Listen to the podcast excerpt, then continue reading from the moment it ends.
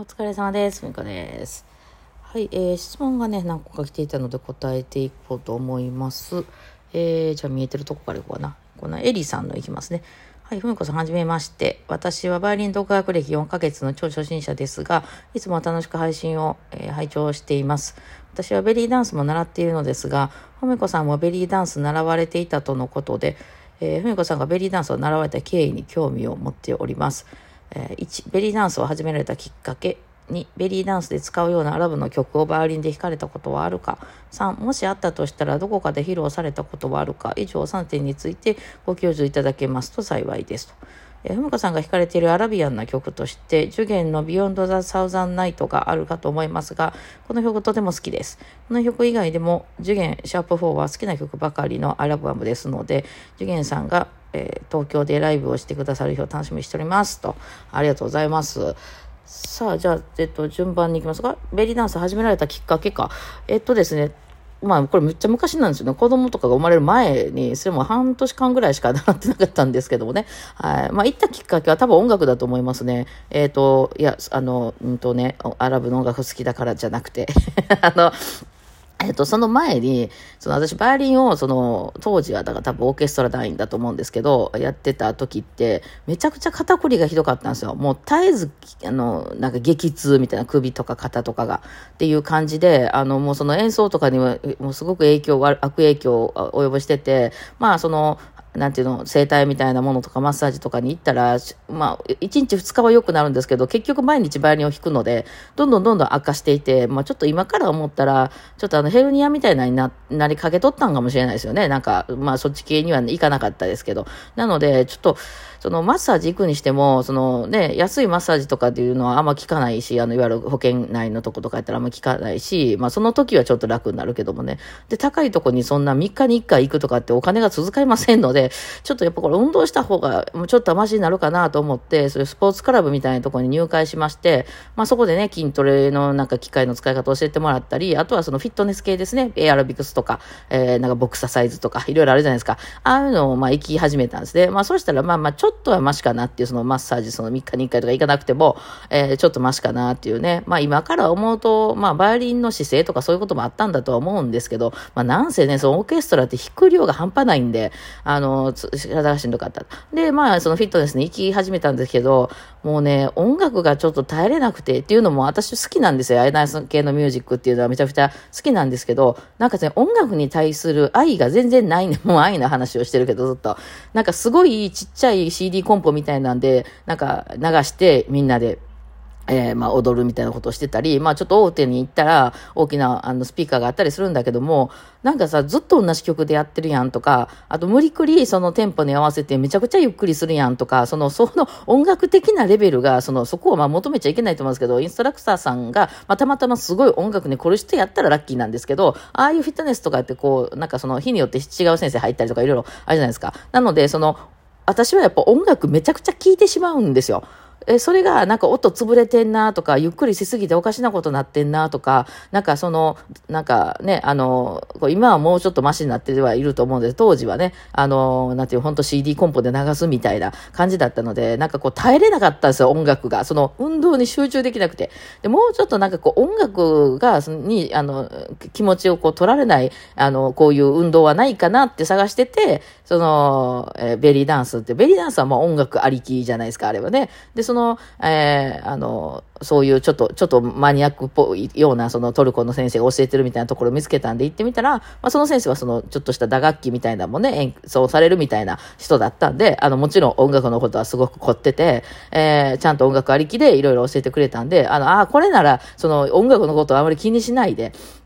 あの、いけるよねっていうのがありました。はい。それがまあ一番の理由ですね。もちろんバイオリンが入ってるなとかそういうのもありましたけどね。で、2番、ベリーダンスで使うようなアラビューの曲をバイオリンで弾かれたことはあるかってないですね。あの、あんまりそこまでの興味がなかった。あ、バイオリンこういう風に使うねんな、ぐらいな感じでしたね。なのですいません。3番はなしですね。まあ、関西にはね、羽田さんっていう、あの、バルブバイオリンで有名な方がいらっしゃいますけど、彼と共演したりしたことも何回かあるんで、あるっていうか、まあそのね、た、たまたま言い合わせたみたいな、その一緒にライブ、アラブのライブプをしたりとかしたことはないですけどね、えー、っていうことはあるんですけども、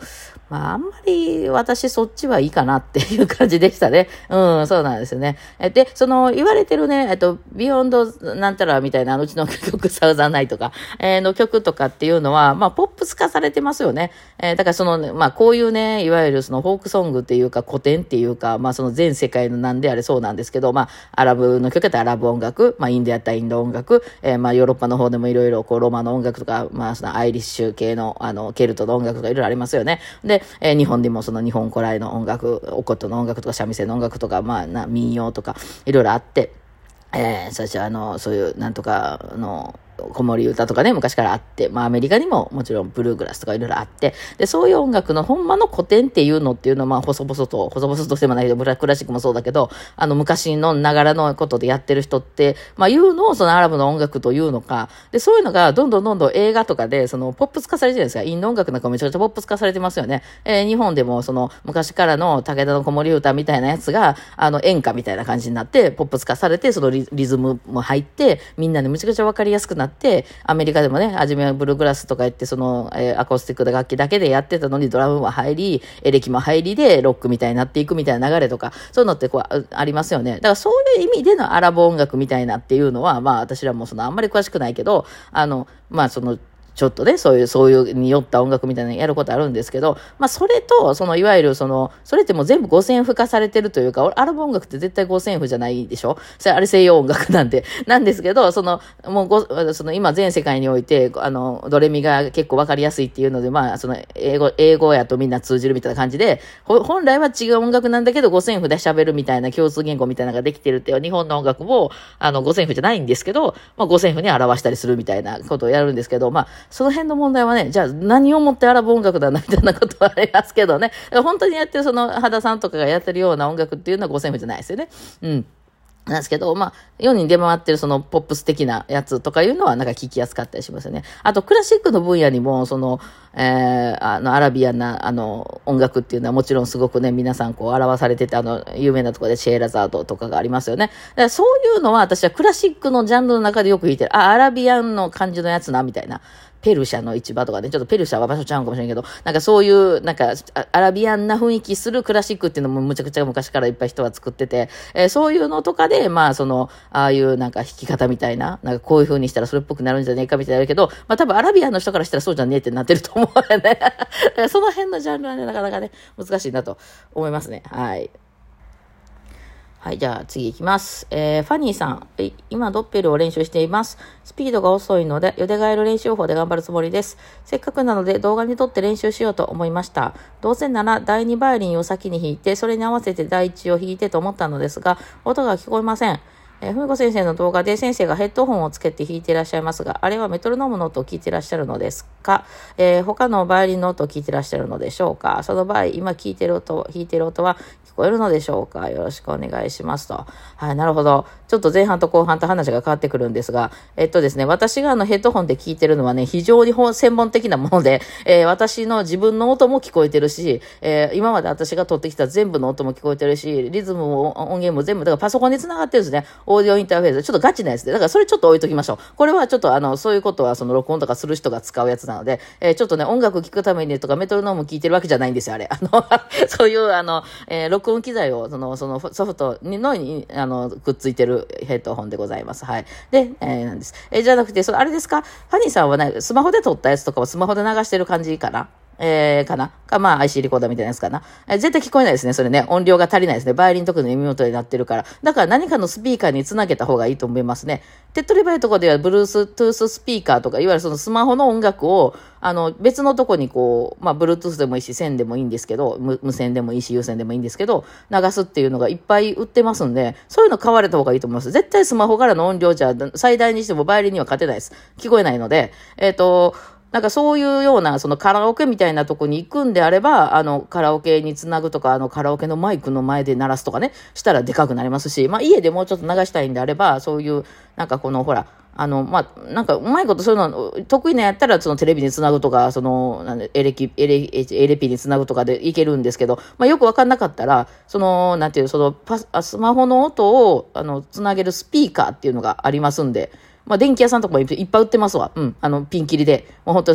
あの、1000円、2000円のものから数万円するものまで、あの、言ってて、そんな多分、その、お家とかで弾くんだったら、そんなでっかい音しなくていいと思うんですけど、あの、いわゆる映画なんかをね、スマホのやつを、映画なんかをすごく綺麗な音で聞きたいみたいな、あの、人のためのもので、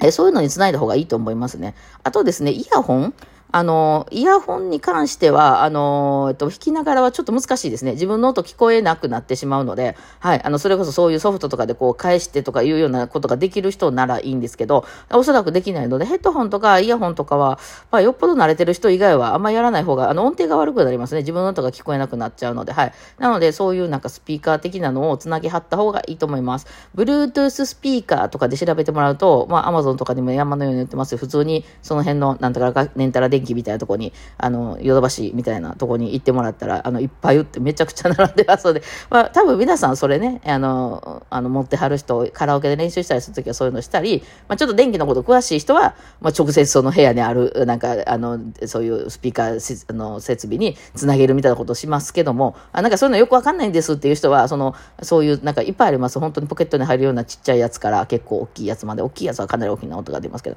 そうしないと多分自分のバイオリンより大きな音を聞くっていうのは無理なので、はい、ですね。えー、で、まあ、もっともっとそのレベルが高くなってくると、私はスマホの音にも合わせれますけどね、あの、むちゃくちゃ聴けるようになってきたら、自分の演奏よりも、あの、あの合わせれますけど、まあ、それはちょっと大変やと思うので、はい、あの、まずスピーカーを買ったらいいんじゃないかなと、用意してもらったらいいんじゃないかなと思います。というわけで今日こんな感じかな。はい、じゃあお疲れ様でした。